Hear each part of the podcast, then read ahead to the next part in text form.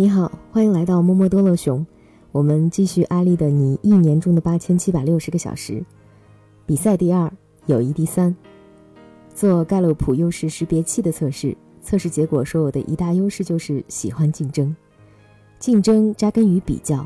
当你环视四周时，你本能地意识到别人的业绩，他们的业绩就是你最终的标尺。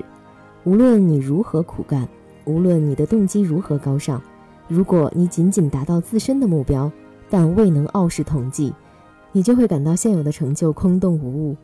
如同所有的竞争者，你需要其他人，你需要比较，因为如果你能比较，你就能竞争；如果你能竞争，你就能取胜。一旦取胜，你就能感受到无与伦比的快慰。你喜欢测量，因为它有助于比较；你喜欢其他竞争者，因为他们使你振奋。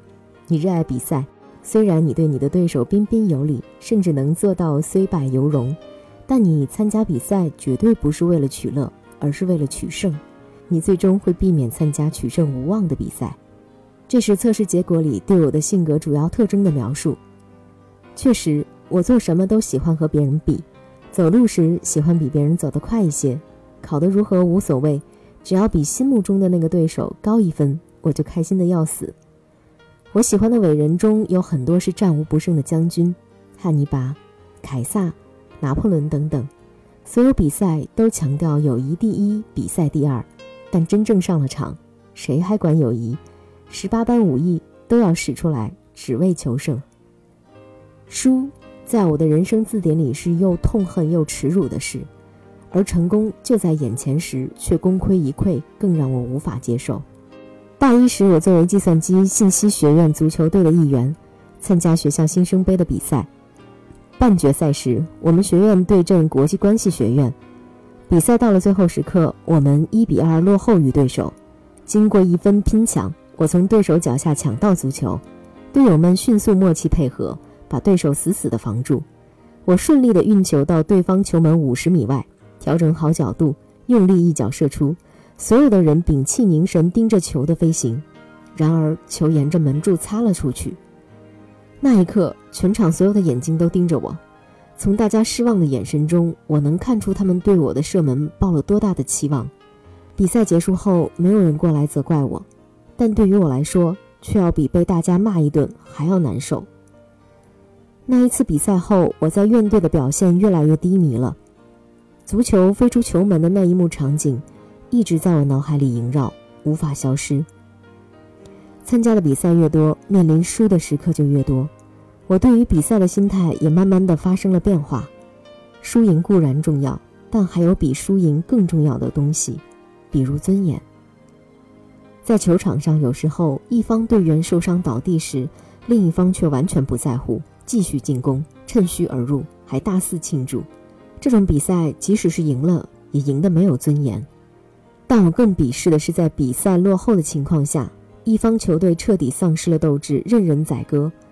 既然是比赛，就应该拿出全部的斗志，即使是输，也不能输掉气势和节操，要尽全力的挽回颜面，像一个男人一般死去。这也是我后来对自己的一贯要求。正如在超级演说家比赛时，主动让出了鲁豫队的复活权，因为即使失败，我也要像一个男人一般离场。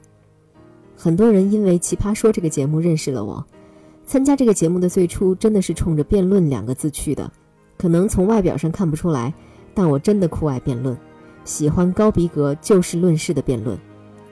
节目组跟我说，这是个严肃的辩论节目，有众多超级牛的辩手。节目的海选地在郊区，当时有种自己被拐卖到偏远地区的感觉，但过程很顺利，感觉不错。到了第一次真正录制时，我被节目的尺度之大吓到瞠目结舌。我知道，严肃的辩论节目是打了引号的，但这引号也太大了点。我并不是生活在真空里，也关心时事，那些话题和朋友们聊天时也会听到，但在正式场合，刚开始还是非常不适应。作为一名老师，我的心理包袱太重了。一考虑到我的学生们听到这些话的感受，我就会变得束手束脚。节目正式播出的时候，经历了很多剪辑处理，很多未播出的部分更为劲爆。当时 hold 住姐带了很多情趣用品到现场，而我一向敬重的马东老师也说出没下线、没节操的话时，我才知道自己真的到了奇葩的世界。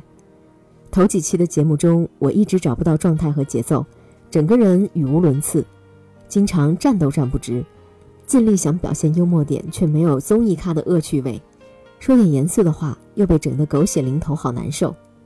后来我想，人要学会在不同的场合扮演好不同的角色，上课要有老师样，录制节目时就要学会娱乐大众。我一直反省改变，这个过程像爬坡一样。需要经过很多的努力和耐心，而前面的路总是远的望不到下一个站牌。刚开始我总想模仿别人，但怎么模仿都很别扭，好像不是自己了，而且学谁都学不像。到最后，我慢慢找到了自己的一些风格，开始放开自己。某场比赛中，我在介绍自己的名字中“爱”字时说道：“上面一个草，下面的部首像个叉”时，被评委马东概括为“草爱叉”。以后，当我每次起身发言时，大家就用这个噱头开玩笑。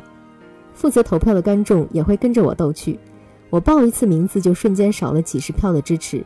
我依然得保持风度，继续辩论下去。